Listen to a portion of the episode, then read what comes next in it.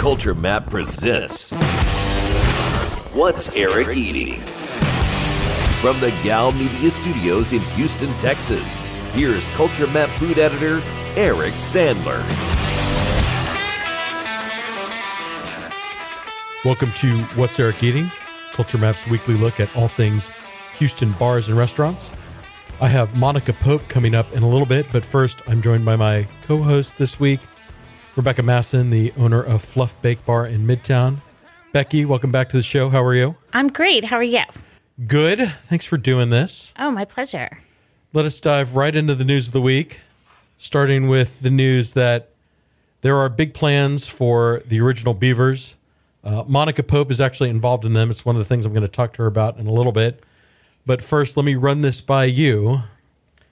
Beginning sometime soon, Beavers will be known as Vinegar Hill, Houston, which is a historic Houston neighborhood that is adjacent or was adjacent to what we now consider the old Sixth Ward. Okay.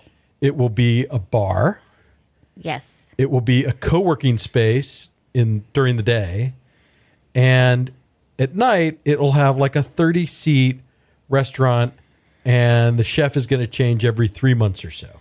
I read this. I was it, I was just I was a little confused how it all came together.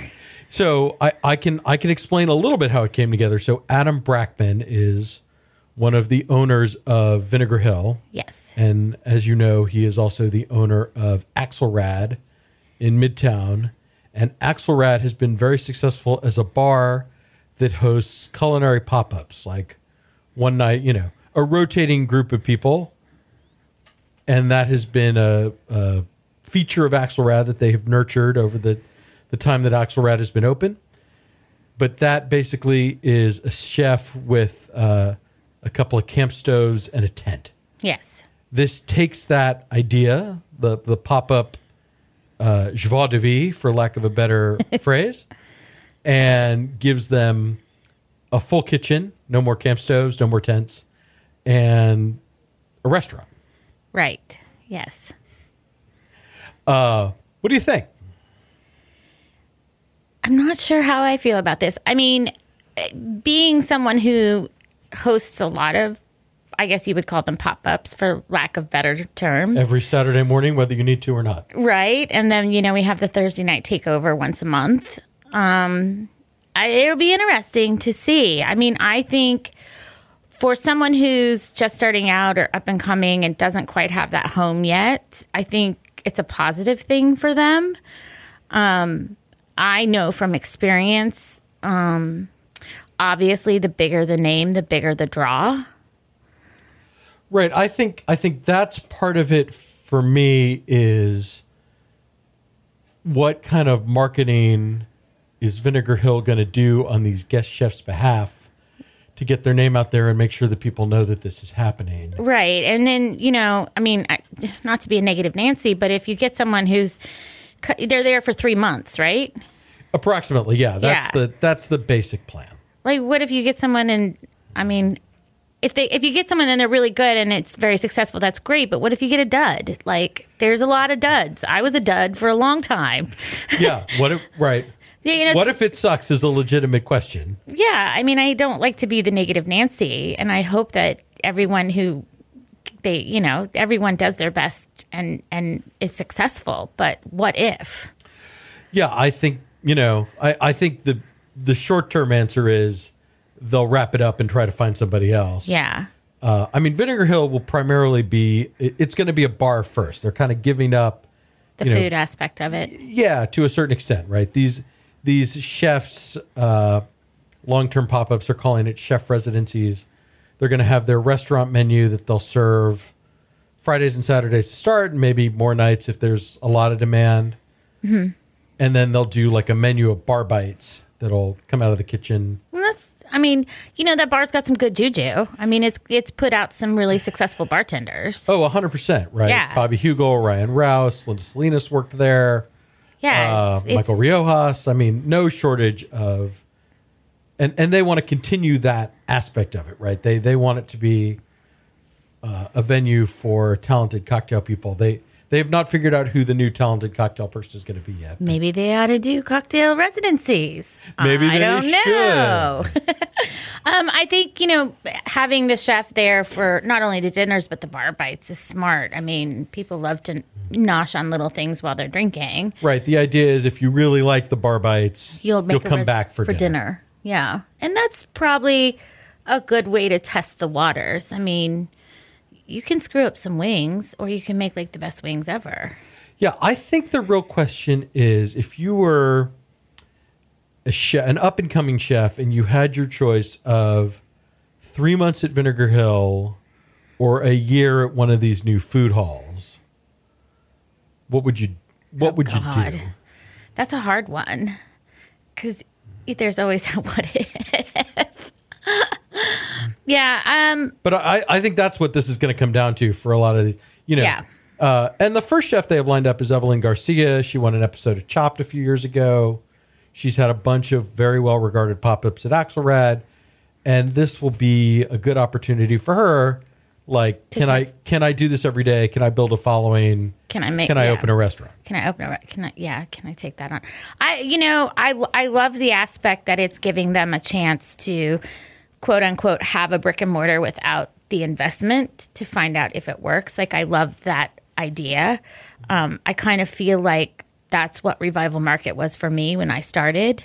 Was like a testing ground to see if, if if I, you know, if I had Right. the Will, chops. will anybody buy this Veruca salt cake? Oh my god! I used to have night. I had this reoccurring nightmare that no one bought anything, and Ryan and Morgan just like hid everything from me and just paid me so I wouldn't. They wouldn't make me feel bad. It was terrible. It was like for three months.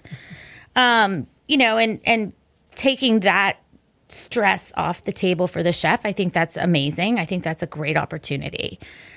I just don't. I mean, me personally, I don't know if I'd go or not. You know, I just it'd be a hard thing. Right. I think. Right. I think. I think this is- marketing is going to be a huge part of this. Yeah, I agree with you. Right, they're going to have to, you know, every three months they're going to have to bring in all the little Instagram influencers to come in and take pictures and talk about how awesome it is. And and Yeah. once they do that, you know, that'll start to motivate people. I mean, from from Adam Brackman's perspective, when I talked to him about these, like people always want to try what's new. It's true, they do. That's a good one. But how are you going to keep people's attention where it's like, okay, I tried this, it was good, I don't need to go back. Right. And then in three months, you've got to get me attracted again. right. Yeah, that's going to be a rough one. That's going to be a pretty high PR bill. Well, I'll I'll leave that to their their devoted PR person who's yeah, I don't know. Should, do I name the PR person? Do I not name the PR person? I don't know who it is. It's Jonathan Beitler. Do you? Does that make Oh, you it's feel, Jonathan. Yeah. Does that make you feel better or worse about their prospects? No, I'm just kidding. Don't, No, don't I- say anything mean about Jonathan. Oh, I'm not. I would never. I love Jonathan. I think Jonathan will do a fantastic job. Like he has a great social media presence. He's like I think he's kind of on that. He's he's that clientele that goes to Axelrad. So I think he knows like how to get those people over to Vinegar Hill. Right, and I sort of teased Adam about does does this mean the hammocks are coming? and I don't I don't think he really answered directly. I mean they they want to have kind of the Axelrad vibe, and I don't know if that means specific The hammocks are coming. design elements, but They have a great. It's a great I'd throw some hammocks out there, and I personally I'd throw some hammocks out there and see if people want to hang out in them. yeah, it's a good patio there. Yeah. Yeah. All right, let us move on. Topic number two Smith and Wollensky, the national chain steakhouse, is closing in Highland Village after 15 years. Wow. Do you care? No. Me neither. Yeah. I've never had a good meal there. I've, I'm just going to throw it out there. I've never had a good I, I've never been. Okay. But here's the thing, right? Steakhouses are super popular. More of them open all the time. Like just in the last year or so, Doris Metropolitan and Mastro's. Uh, Chris Shepard's about to open Georgia James, like maybe as soon as this week. Wow. There's a sh- there's a concept from uh, Denver called Guard and Grace. It's coming to downtown next year, et cetera, et cetera. Are we in a are we in a moment where old school national steakhouses like Smith and Wollensky are giving way to these like buzzier, more lively concepts like Steak 48 and Mastro's? Do you think? Because that's what I that's what I wonder about. No, I mean, I look at it like if I'm in a, I mean, obviously, I believe Chris Shepard's Georgia James will be successful. I mean, the location is key. It's Chris. It's that. One Fifth Steak was huge for him. Yeah. And yeah. I'm very excited way. about Georgia James. But if I'm thinking steakhouse, I'm I'm thinking Pappas. I mean, the reputation. You know, I mean, it's a. Yeah, It's all up- the food people in town love Pappas Brothers. Yeah, I mean it's it's it's consistent. You know what you're going to get. You know the wine list is going to be good because there's always somebody. You know they've always got a key player in the sommelier position. You've got people like, you know, I mean like Justin Beasy and Michael Gaspard doing the R and D for it. Like, it's a solid meal. Am I going to venture out and try somebody new just because it's new? Probably not. I'll probably go with the old standard. I just Well, yeah, because you want that in a steakhouse. that's not saying Although- I won't go to Georgia James. I'll go Right. to Georgia You James. will go to Chris. Georgia yeah, James, because it's. Chris. I mean, duh. Yeah. But I'm just saying, like, Steak 48, Mastro's, Doris Metropolitan. I haven't been. I probably won't go. I'm not, I mean, it's it's that rare occasion I want a steak, anyways. Right. But but in Houston, a lot of people I think they're going to go with the name they know. Right. So so is there anything you would like to see take a massive two-story space in Highland Village? Oh my God. Who could do that? That's a huge space. It's not local. Whatever it is, it's coming from out of town. yeah, it is. Um, I can't even fathom who would want to go in there. Well, so I have not Let's so bring back Bennigan's. No, I'm kidding. I'm No, kidding. let's I'm not kidding. Do that. the, Steak 48 people are saying that they want to open a seafood restaurant called Oceans 48. That could be. I mean, And so I don't know if they've signed a lease for that or not. I thought that they might have their eye on the Pesca space, but that's going to be Ninfa's. And I know they want to stay pretty close to where Steak 48 is. like original Ninfa's? yes. Hmm, I didn't uh, know See, that. you got to listen to the show every week. Oh the news God. the news moves fast. I haven't. I know. I have. Well, I usually listen to it when I'm driving, and I, you know. Anyway, I'm sorry. But anyway, so the the Steak 48 people have not announced where they are putting Oceans 48. That'd be a good spot. I think. That would be a good spot. And I don't know if they I don't know if they already have a spot. I'm just putting that out there for uh, Jeff Mastro if he's he's been on the show. I don't know if he listens to the show every week, but I'm gonna I'm just gonna put that out there and see if it uh, see if it works for them. I think that would be. Yeah. But it's that kind of operator, something really big. I mean, you Uh. look at. I mean, the Oceanaire, um, is in like the most inconvenient spot in the world, and it's successful. Yeah, because it's Landry's and well, because it's inconvenient. Like to, it's always inconvenient to dine at the Galleria, but there's a lot of people already at the Galleria that like to dine there. Yeah. So if you're only going to the Galleria to dine, it's kind of a pain, and the eleven dollar valet is a just insulting. right. It's a, it's but but if you you know but if you want to go to Nobu or you want to go to Fig and Olive or you want to go to Del Frisco's or Peli Peli or Oceanaire, you're going to pay the freight Yeah. or you're going to figure out I I just never know where to park and walk. I know. I don't want the it's so long walk confusing. after dinner. It's so confusing. Right. Yeah. All right. Topic number three. We have a new wine bar coming to Montrose. Wine retail wine bar. Uh, it's called Light Years. And the twist is that they will only serve natural wine. I was reading that. Are you a natural wine drinker? I drink what tastes good. I mean, so uh, in my case, it's it's a very unfortunate case. I once dated a sommelier, and I never paid attention to what was ordered for me because I just liked it, and I thought that was going to be a long term relationship.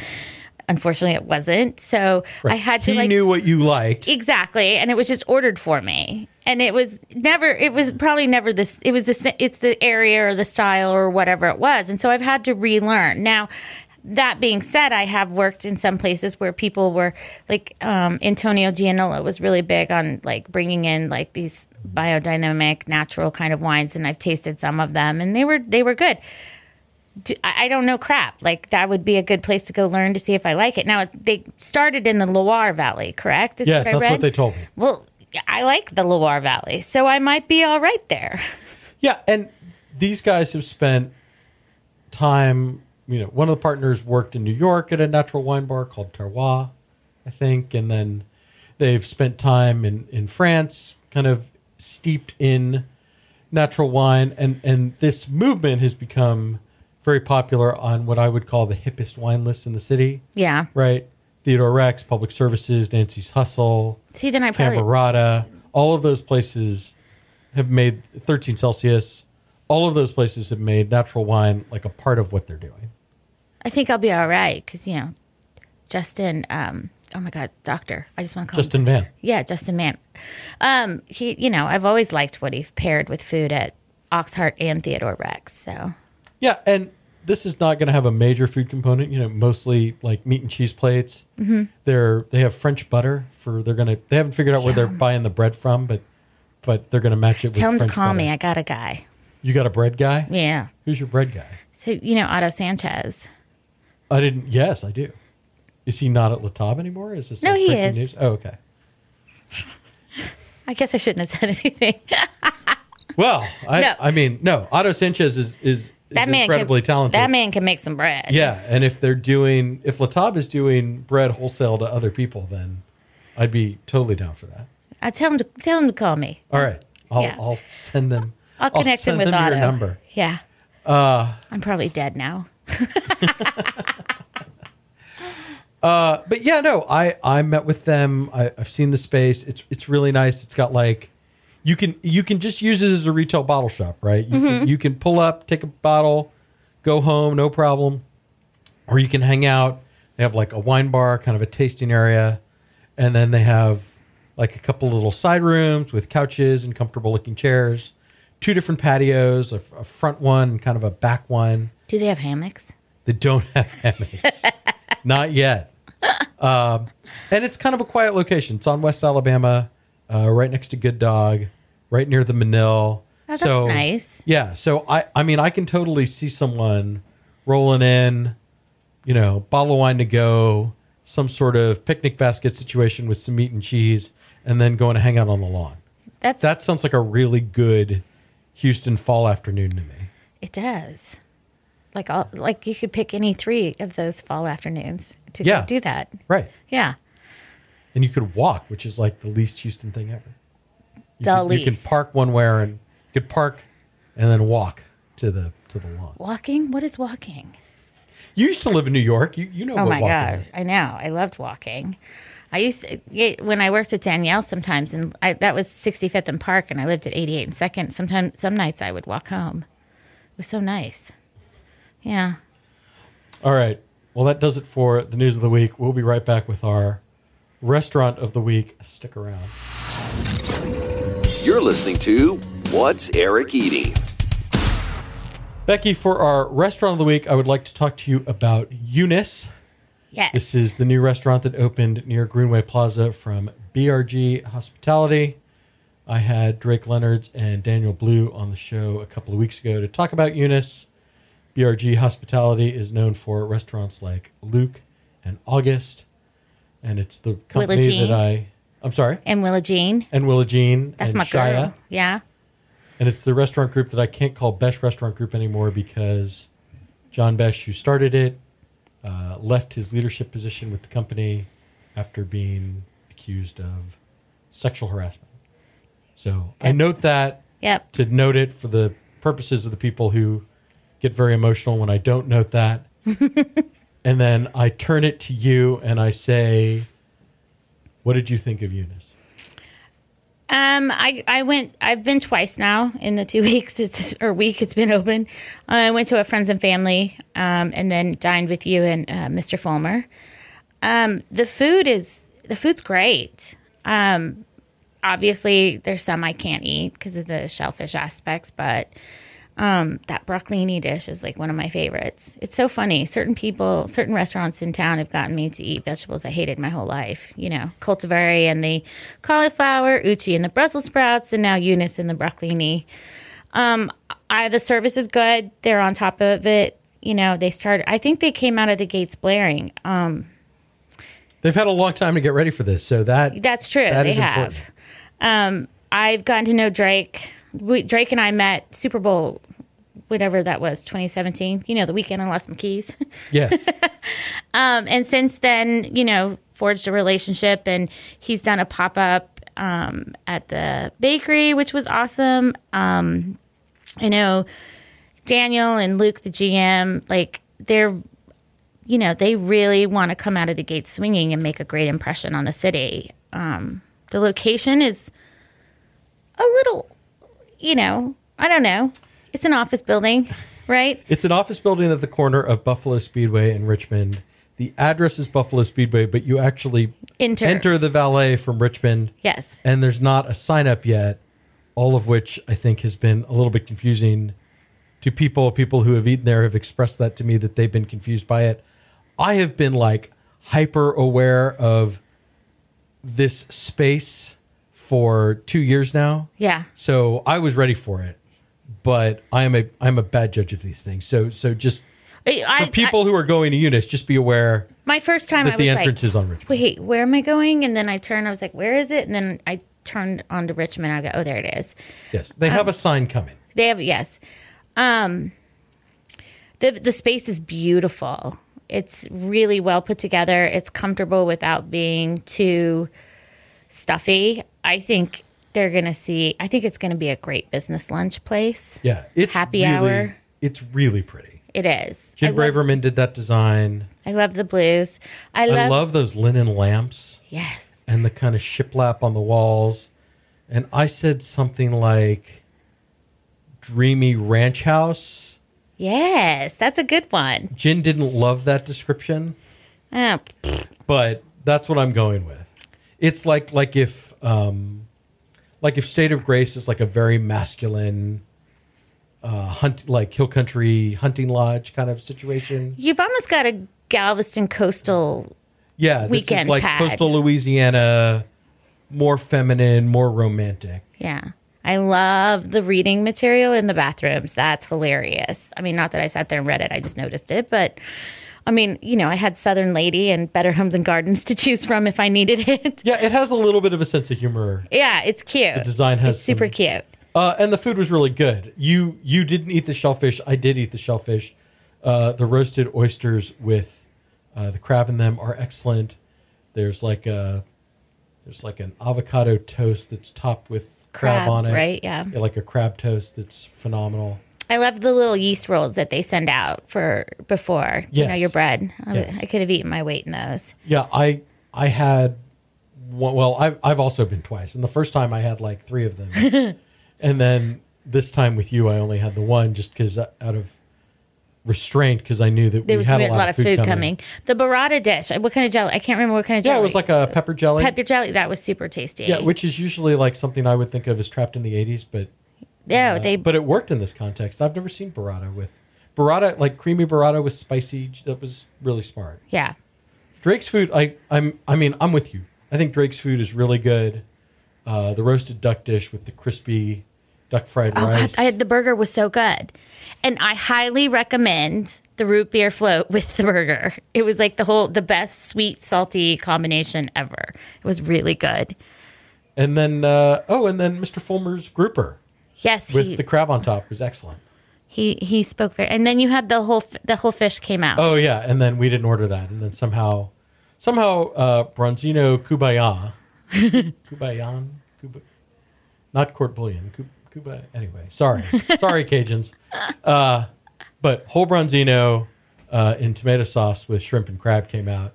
Uh, not even on the menu yet. Oh, and the chicken gumbo that supposedly was just made for me. Yeah, I, I just for still, you and your shellfish allergy. I just still don't believe that was just made for me, but that was really tasty. Yeah, no, I, I really like this restaurant. I I'm impressed at the prices. Most of the entrees in that kind of 25 to 35. You know, the apps are in the the teens. So I feel like dinner for two, you have a cocktail, glass of wine maybe situation. You're getting out for a 100, maybe a little more. That we- feels about right for me. Yeah. we spent We had it was like seventy bucks each, Yeah, which right. isn't. That's not. I don't. I, I don't. I mean, I'm not going to go do that every day. no, and we for that, ordered heavy. we right? did, We ordered yeah. extra stuff. Yeah, we pretty much got the whole menu. I think. We got a lot of the menu, and I regret absolutely none of it. Uh, I like that teal season cocktail they've got. The wine list is cool. The wine list very is great. French. Yeah. And I, I talked to a, a sommelier buddy. Markups are very reasonable. Oh, that's good. So you can go there and be confident. I, I I've been you know, like when we when we talk about bands, it's like if you like, you know, Pearl Jam and Stone Temple Pilots, you'll like whoever, right? Right. Like you'll like this band. So if you like Brennan's and State of Grace, You'll like this. you will really like Eunice because Yeah. it's kind of it's kind of the Venn diagram that's like right in the middle of both of them. Mm-hmm. And we have not really had kind of modern Creole cooking that's not that's not like Snapper Pontchartrain. You know what I mean? That kind of is inspired by dishes like that, but kind of lightens them and brightens them. And I, I think what Drake is doing at Eunice is pretty special, and I'm I'm excited to eat there. I'm excited for my third visit already. Me too. I'm going to take the Wilsons, aka my parents. Yeah. Yeah, yeah. I- no, that's my. It's like my next, my next dinner with mom. I think is going to be at, at Eunice. Yeah. It's a good one. Yeah, I felt I you know, I, and I felt really comfortable in the dining room. I think the only and I'm I'm going to go there. The Oh yeah, no, we got to we got to do it. We got to do it. And I'm going to preface this with as someone who is always and desperately right now needs pastry cooks. Good pastry cooks in this city are hard to find. And I think Michael said it the best. It's as if someone had a really good recipe and just didn't create it. yeah, almost not not quite like swap the sugar for salt bad, but neither dessert was good. No, no. Uh, lemon tart, not really any lemon flavor. It was like- very gluey texture. it was like I opened a bag a box of cream cheese and took a bite. yeah, and then the the hummingbird cake, which I actually had, I had had on my first visit and liked better, Uh-huh. but the texture was just off. I think it just the, the hummingbird cake had more positive about it than negative. The lemon tart just made me really sad. I'm not ordering the lemon tart again. No. Like not an if if they want to send me a lemon tart and be like, no, no, we fixed it here, try this. okay, I'm not paying for it. Yeah, it's it kind of I'm you know next time I'll try the bread pudding. You can't go wrong with bread pudding. And I Drake and I talked about that, and I said put it on your menu. The city loves bread pudding. I mean, I can make any kind of bread pudding at the shop, and I'll sell it out. Um, it's kind of hard to mess that one up. So maybe next time I'll try that one. Um, but you know, we talked. I talked to the guys afterwards, and it's it, it the pastry cook pool in the city of Houston's really bad right now. I don't understand. You got culinary schools pushing them out. Where are they going? Yeah, what do they do? I don't know. I don't know where they're going.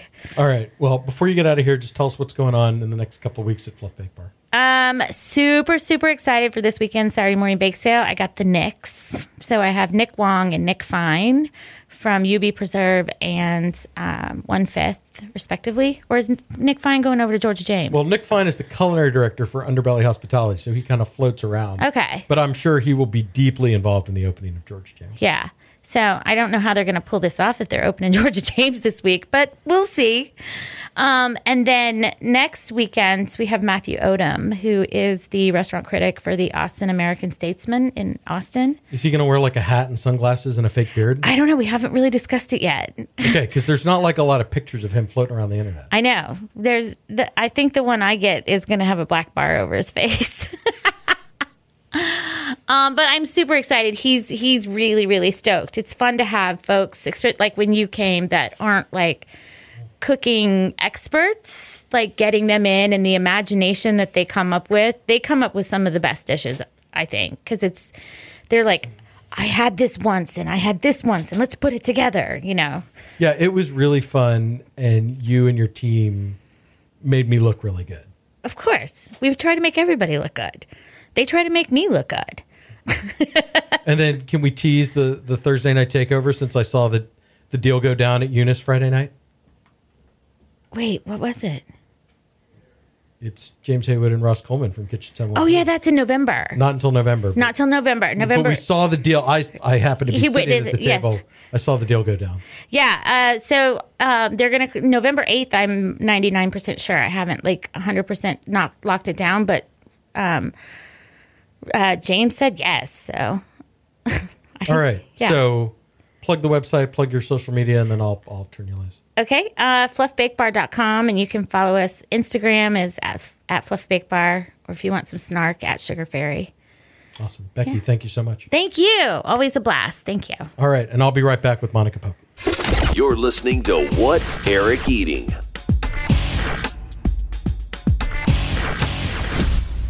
I'm joined this week by Monica Pope. Uh, I don't, I don't know. I don't. Maybe not an exaggeration to say Houston culinary legend Monica Pope. Monica, welcome to the show. Thank Thanks you for so- being here. How are you? I'm awesome. Thank you. And thank you for having me. We have we have so much to talk about. I always like to start at kind of the beginning with chef interviews. I don't want to dwell too long because you've had such a long career, but how did you get started cooking professionally? Professionally, Well, what what made you decide that that was what you wanted to be for your career? Well, cut to the chase. At 17, a swimmer friend asked me what I was going to do. She was graduating before me, but um, we were sitting in a McDonald's and uh, she was eating. I wasn't. And um, I said, Oh, I'm going to open a restaurant and change the way Houston eats. And she was just dumbfounded, as was I, like I was struck by lightning. But um, I thought that I said that, and then I did that. I spent ten years uh, cooking all over the world. Um, I started at Cafe Annie, and I just had this single-minded, you know, dream, determination to to eventually open a restaurant, which I did when I came back in '92, or I came back in '89. But Right, that was Boulevard Bistro. no, no, no. Oh, okay. Sorry. That was the Quilted Toque, the quilted toe. 1992 to 1994. And that became Tafia. And then you eventually No, Okay. Eric. Sorry. Uh, so 1992 to 94 was Quilted Toque, and then sort of overlapping for about a month was uh, Boulevard Bistro. 94 till about 2000, I think three or four maybe, um, and then I did Tafia for almost nine years, and then I did Sparrow um, for an epic short two what two or three years. yeah, two, three. For- well, 16 I closed, but Well, I, Four. I think because really you you like prior to you kind of coming on the scene, there was a notion that good restaurants, fine dining, high quality restaurants, would buy the best ingredients from wherever they were grown anywhere in the world. right. Oh yeah. And and you you were like, no, no, I'm going to buy local. I'm going to buy from the farms that are Uh, Well, here I, in Texas. I had cooked a little bit in Houston, just you know, La Griglia, uh, Karen's Bistro uh, or Bistro Cuisine, ultimately, uh, and um, um, whatever the other one was. Oh, Cafe Annie, essentially. But um, but I had cooked all over the world. When I came back to Houston, as much as I said I was going to change the way Houston eats, I didn't know what that meant. But over the course of my career with lots of restaurants, I started to understand more and more it, it meant that thing local. Um, but it didn't exist. Um, there was a moment in '94 when uh, I think it was kind of more like Urban Harvest, and they all wanted to have this event uh, on a Monday, and it was like hundred plus people. And one of the farmers remembers that as the the the day it all changed for Houston. And I just happened to let them use Boulevard Bistro that Monday. Um, and that may have been the start of them getting together with Urban Harvest to do, you know, a local local farmers market and create this scene, you know.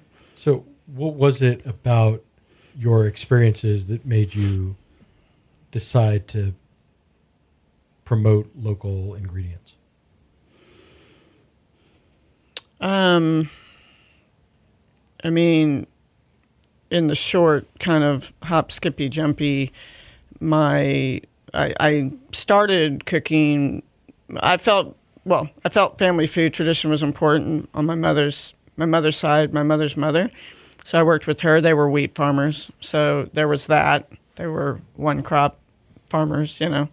Um, and then this kind of biological diversity thing. Um, uh, family. That was the main thing. I think I was going to ultimately. I look back and I was going to deal with myself and my family, uh, and all that that comes with it. Um, and it just segged into just because early on I was open to what does this mean, and I got invited to Chefs Collaborative, and that was a connection to Slow Food, and then Slow Food was a connection to you know it just kept going, and um, and you know none of it existed here, so I just kept going along, going well I guess somebody needs to open a farmers market you know and i try i tried a Right. couple times. You know you have examples out there in the country you know alice waters being sort of my ultimate sort of mentor for this. Um, uh, but then you know i felt completely alone in that sort of uh, dream to to you know and again i didn't really know what the change was, you know. But it just sort of people would come in, you know, I'd have a farmer's market and people would come in, did you know that local's the new organic, you know? And I'd be like, no, I need to read more, you know. I it just it just It just kind of built a certain uh, amount of yeah, momentum over yeah, time. Yeah, and then you know, and then suddenly, twenty five years later, everybody's like, "It's you, you did it," and I'm like, "Yeah, what? I don't even know, I didn't even know how I did that when I was doing it." Yeah, I mean, because I remember going to the farmers market at Yeah, Tafia uh, even Midtown, before yeah. I was a writer, Yeah, yeah. just to like when did you check get it out. here? When did you get on the scene, uh, or when did you get here? Well, I grew up here, Okay, all right. and then I became, you know, I was reading Robb Walsh restaurant reviews Okay, and Alison yeah. Cook restaurant reviews, even going back a long way. And then I stumbled into an internet community. I lurked through Houston.eats on Usenet, uh, watching Jay Francis and Albert Nurek snipe at each other, which happily continues now on Facebook. Uh, and then I fell in with the Chowhounds about 2009. Oh, Lord, Jenny, yeah, Jenny yeah. Wang's group. And Yeah. so chefs on Twitter and foodies and, you know, like So it I was around a- that time. I went on, right. So 2009, I went on a taco truck crawl where I met Michael Fulmer, Catherine Shilcutt, Chris Reed, um, all these people who would go on to various roles in the food community, and that's kind of what started me down the path. Okay. Not not knowing in 2009 that I'd get to do this for a living, Yeah. but so So 2009. So I started, Roughly, you know, yeah. 92 and and my celebrity status kind of started I guess 2010 uh, with the TEDx uh, TED Talks, sorry, and um, and then um, Top Chef Master and you know, James Beard Award, all this stuff, you know.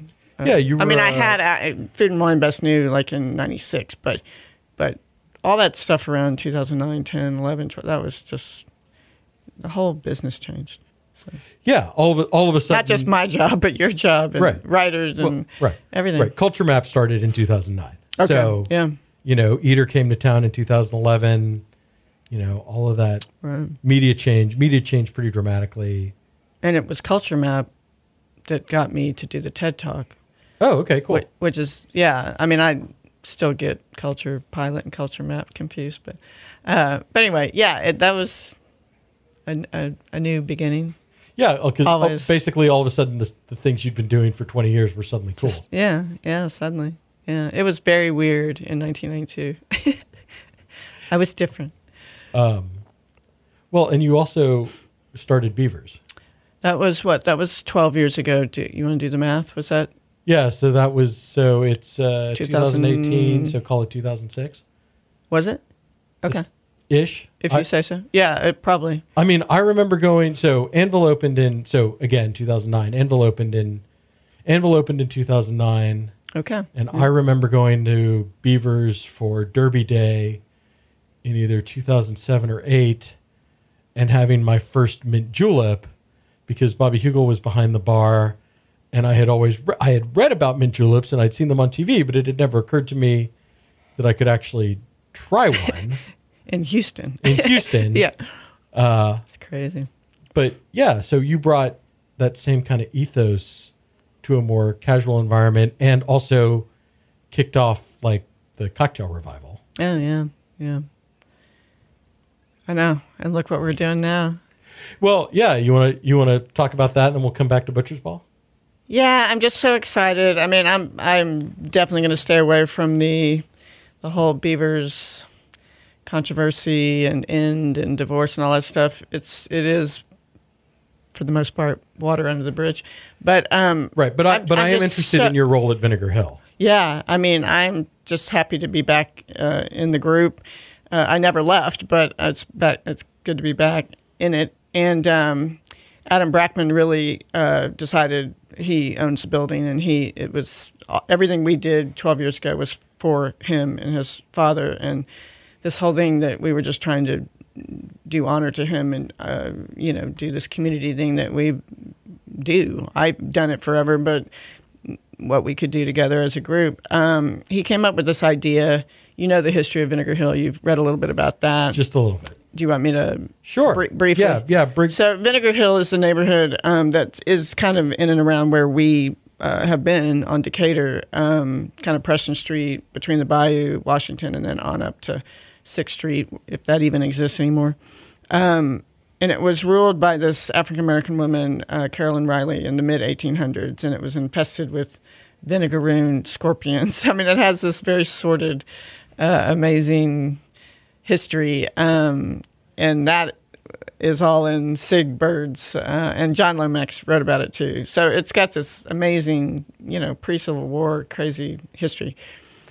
Um, so we've taken kind of all those elements and, and with with this within the spirit of Beavers, uh, are doing this bar called Vinegar Hill, uh, and that was Adam's uh, idea, I believe, m- maybe Jeff's as well. Um, and uh, but within the walls of the bar, there's a dividing uh, metal glass screen that will uh, that does hold a 30 seat restaurant, and it is the kitchen is over there.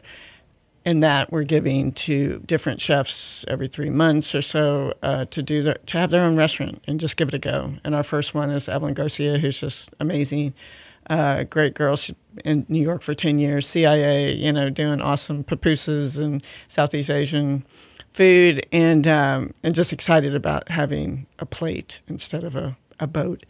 well, and having a stove, like, and not a tent, right? Having, a roof. Oh yeah, yeah, yeah. And then during the day, it uh, my my kind of interest uh, or my contribution is is is certainly backing up Evelyn, but also doing this creative work space during the day. It's it scares my investor partners. It's like no economy. Like I don't want any transactions. I just want people to gather and connect and create and just use that space. And then at night, you know, we'll have changing restaurant uh, and then uh, uh, awesome bar. And I think we are going into this knowing we are going to set the bar again, and in 12 years from now, everybody's going to be following in our footsteps and trying to hit that bar. So you have Evelyn lined up for the first residency. What's the right kind of chef to take on an opportunity like this? Well, they have to be really talented. um, they have to, uh, and this is, you know, I, they have to have legit restaurant experience. They don't have to have a cooking degree, but um, we're talking to to Tony Luhrman from El Topo, just a brilliant, talented guy, and so much more than I thought he was. I thought he was just a taco guy, you know, uh, great tacos, but you know, and have gotten to know him and have talked to a few other people that I really really respect and and know they do really good food.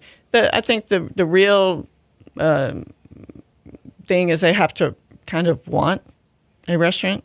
You know, I think is sort of the point, but it could be just that they want to have a restaurant for only three months and then and then go on and do something else. It's so hard. It is so hard. I would I've, I swore years ago that I would never discourage anybody from this business, uh, and I've been in it a long time, and I've been hugely successful. But I, again, still would never discourage anybody, and so this is a great opportunity to say, okay, here's what it's like. Here you go, thirty seats, and you got the whole kitchen to yourself. And I'm not saying sink or swim, but there's part of me that's like, I'll help you as much as I can, you know, with my own experience, but I'm not going to be in there on the line with you trying to get you out of the weeds. Hell right. no. Right. I, I guess that was one of the things Becky and I were, were talking about at the first half of the show is like, what happens if, like, I think Evelyn's got a real following because she's, she's been at Axelrad and all this, but like, Yeah. what happens if nobody shows up? Right. I don't. Well, uh, you know, in my my experience, uh, they show up. You know, people show up. They show up for what I do, what we do, um, and I know they'll show up for her. Uh, maybe because you know we're we're put her in that position, but um, I know she has a ton of people that come for pupusas and stuff. The um, that's the other thing is it doesn't matter. It really doesn't matter if two people show up, and she just does two great, uh, you know, not turns but seats, um, because the the rent, if you if we call it a rent a percentage, whatever, is uh, deter- it, there's no set you know minimum. It's like it's going to be whatever the percentage is for however much you do. So yes, you will. If it if it's two customers, you will have to adjust your labor in the kitchen and your and your and your front of the house uh, um service. Uh, but um, but there's not that pressure to I've got to meet this rent. You know, two two thousand dollars a month or ten or twenty thousand. Right. So if there's somebody who like worked his or her way through like kata and and and wants to do like a really intimate Oh. ten person a night tasting menu. Absolutely, absolutely. They can charge two hundred and eighty dollars if they think they can get it and do it, and uh, and yeah, absolutely go for it. I don't, I don't. I mean, the the way the the room is set up is the way it's set up, but the idea was to give them um, the thirty seats, which we decided was kind of enough. You know, Yeah, it's like a And- half size. yeah, and and that would be when I did what was it, fifty seats or forty nine seats, and then Scott Tycer did nineteen seats, and then Oxheart did, you know, it's like Right, you know, 32 seats or whatever Can't, can't you know? Can't you can't make money off of that, Monica?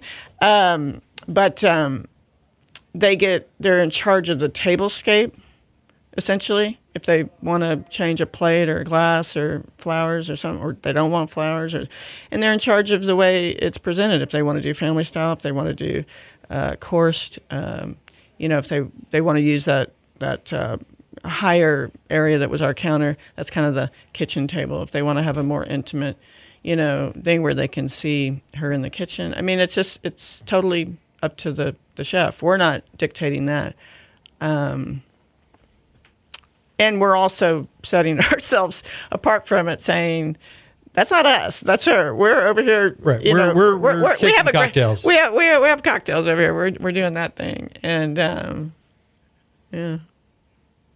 So, all right. So let's talk about Butcher's Ball. Butcher's ball. Uh oh. Third year. It's my second, but it's the third year. Yeah. What? Well, let me let me just start at the let me start at the beginning. What what about this event appeals to you? Now Yeah. that it didn't appeal to me before. Well, that's Um, that's the obvious. I- Yes. I 'Cause was- you you well, you had a you I was- objected to aspects of the event last no, year. on no, no, no, no. I was busy the first year, and Jason had had stayed on me, and I was sort of non-committal, and I was like, okay, yeah, yeah, and I'd be like, what? When is it again? When is it? You know, and it, it is it is just after 25 years, I've, there have been a lot of events and a lot of stuff, and you know, and it was just sort of like, uh, you know, and I was also finishing up, so so I missed by accident on purpose, I guess, the first year. He came back to me the second year because I said, "Come back to me." You know, I'm sorry I missed it. I'm just you know busy, and uh, and I was busy. You know, there was a lot of stuff falling apart and a lot of stuff I was trying to you know uh, keep going. Um, and then he came back to me and I said, "Oh, okay. Let me put it in my phone. Let's work towards that. Whatever."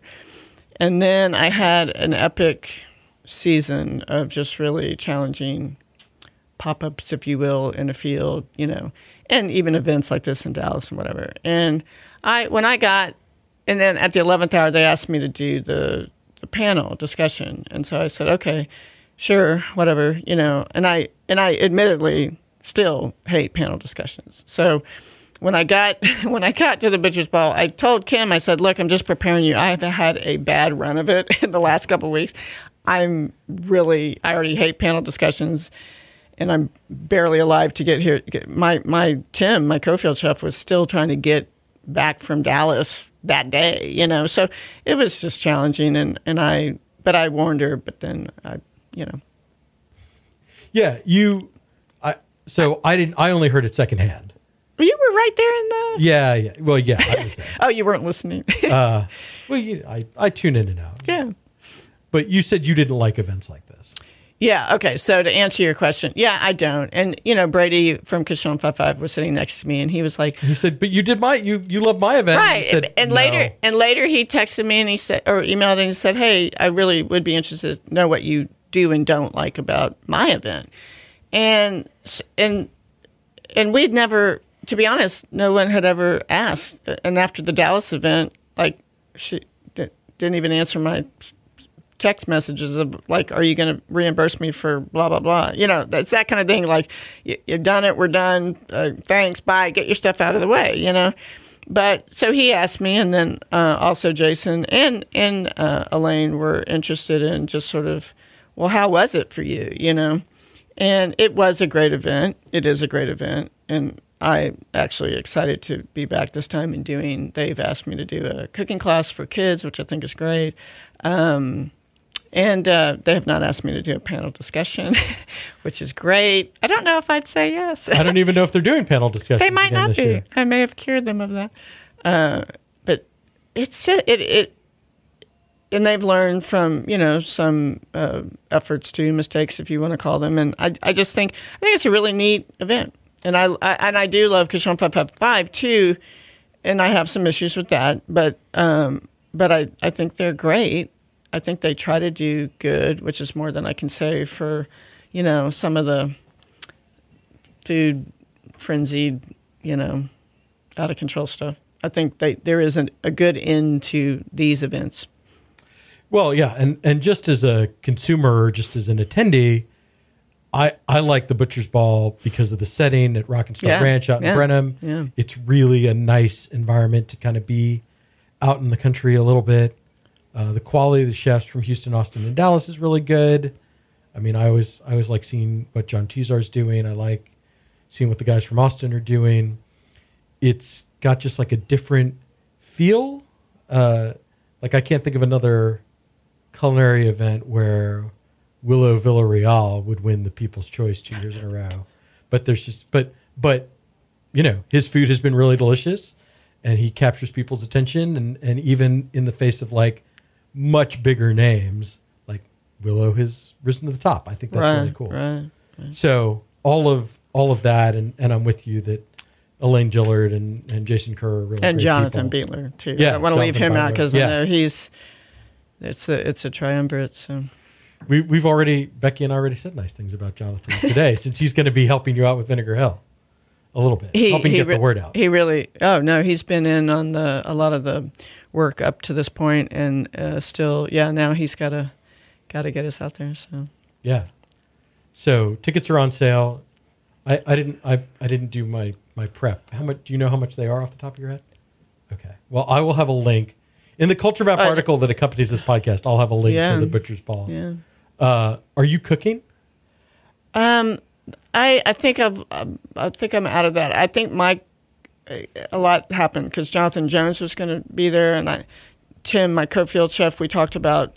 I've I've asked him now to kind of be there for me for the cooking thing, and you know we we definitely want to just be out there. Um, but so I don't know where Elaine and Jason have left it with Jonathan or Tim. Um, and but I will be out there doing my cooking thing with the kids. Tim's probably I'd like him to do what we won last year because everybody it just just was so they loved it. You remember the Lomo al Trapo? Yeah. Yeah. So you know we can let the kids do that. And then, are you still doing your private cooking classes for people? Yeah, so I just moved out of my commercial space on Travis, uh, literally like in May, and I'm in my 103 year old bungalow, which is now my cook shop downstairs and my residence upstairs. It's in the museum district, essentially behind Canopy, and I offer uh, well, everything. I do offsite, you know, everything, parties and cooking classes, but then I also do seated dinners at the cook shop. Uh, uh, team building cooking classes. I have one tomorrow night that's my market to cook shop class. I have the family um, family skills that's kind of morphed into a knife skills because I feel like the kids and the parents really need it's really about knife skills ultimately that they all feel comfortable cooking together. And then I've got some other stuff on the horizon, which is awesome. And you still do? Do you still do the events in Round Top at all? you know, everybody else is out there now. so I'm, I'm sort of like, y'all can have it. Um, I've done uh, my co-field chef did uh, curate this year, um, and we, we did a pop up there not that long ago. Um, I would do things for Cheryl and for Matt White at Recycling the Past. I would limit it to that probably, um, and um, you know that whole scene's changing out there. I don't know if it's totally for the good. Yeah. you know, it just it, it happens when things get too hip and too cool and too too popular. So, Is do you feel that way about Houston, like in general? um, well, no, no, no. Because I feel like I we're in a don't know. I'm. s- I mean, I've been at this for such a long time. I'm happy to see that we are kind of not hip and cool. We've always been hip and cool, but that we're real and that we really are a great city for lots of things, food and art and um, you know alcohol and beer and everything. You know, it's just um, and and culture, ballet, everything. We, Yeah, it's like a really fun time to live here. I have friends that go, you know, who knew? And I'm like, well, we've known this for for our entire lives, but okay. Um, so no, I there's so much there's there is a lot happening. There is a lot, but it and it will, you know, it will settle out. But um, but it's great. I love to see the energy of of the the young young entrepreneurs and chefs and somms and mixologists coming up and artists and still doing great stuff and you know Is it is it too personal if I ask you about your health since you oh no no not at all on i was going to say it's it's out there uh, how are how you you posted that you've been diagnosed with breast cancer? I was diagnosed with breast cancer not that long ago, and um, and just got totally waved through the whole process and had surgery on Friday. Uh, best of the best of the best, staged as a one. It might actually be confirmed as a stage zero by the time this is over. Uh, that's how early I caught it. That's how you know fast everybody jumped on it, and um, I have ten days of recovery. So I'm trying to not chop chop, but um, just the outpouring from everybody has been amazing. Um, you know, Well, that's good news. that yeah. you're caught it early and I know, treated and on the road to recovery. I. I know, I know. The the inroads they've made, and I was uh, I had never been really in my family directly uh, uh, connected to cancer. Anybody uh, now with my brother in the last couple of years, but um, so it's just been crazy to now be a part of the tribe and. Uh, and the, the money they've raised and the work they've done has just been amazing. Well, and people come out of the woodwork because it's it's touched my Yeah. family a couple Oh, of times. Yeah. And anytime you you sort of say that word, everybody's got a story. Everybody's there to offer you Right. support. Right. So Not always good endings, but um, no, but a lot of good endings and um, and a lot of good, just great support and help and and love, just love. Well, that brings me to the end of my questions. Yeah. Uh, I always wrap these interviews up with what I call the lightning round: five easy questions, five short answers. Yikes. Just say the first thing that comes to mind. Okay, I don't have very short answers. I know, I know. We'll, we'll, Monica, we're going to try this right. together. Okay, I'm Be just- with me on this. We're going Okay. to try it together. What's your favorite ingredient? Salt. What's the first restaurant you ever worked at? Cafe Annie. What is the first band you ever saw in concert? Barry Manilow. What your- Neil Diamond. Sorry, I can't remember the first person. I, I feel like this is not going to work out for me, but do you have a fast food guilty pleasure? Do you do you ever eat it from restaurants with drive-throughs? Uh, the fastest, fastest, I would say, food thing is more like like an elevation burger, that kind of thing, which is kind of it is fast. It has a drive-through. That, that Uh, counts for my. Does it have it? That's true. Okay, there you go. Uh, and where's your favorite place to get a taco? Uh, Tony El Topo Absolutely. at the farmers market. yeah, mine too. Yeah. Monica Pope. Uh, give us your website and how people can follow you. sparrowhouston.com and you will get uh, some information there and then you'll go to kitchen underground which i'm uh, working with to uh, to buy tickets and to um, get hooked up so right. Thanks for doing this. thank you You can follow me on Twitter at eSandler, on Instagram at Eric Sandler. Keep it locked on culturemap.com for all the latest Houston bar and restaurant news. Thanks so much for listening. I'll be back next week.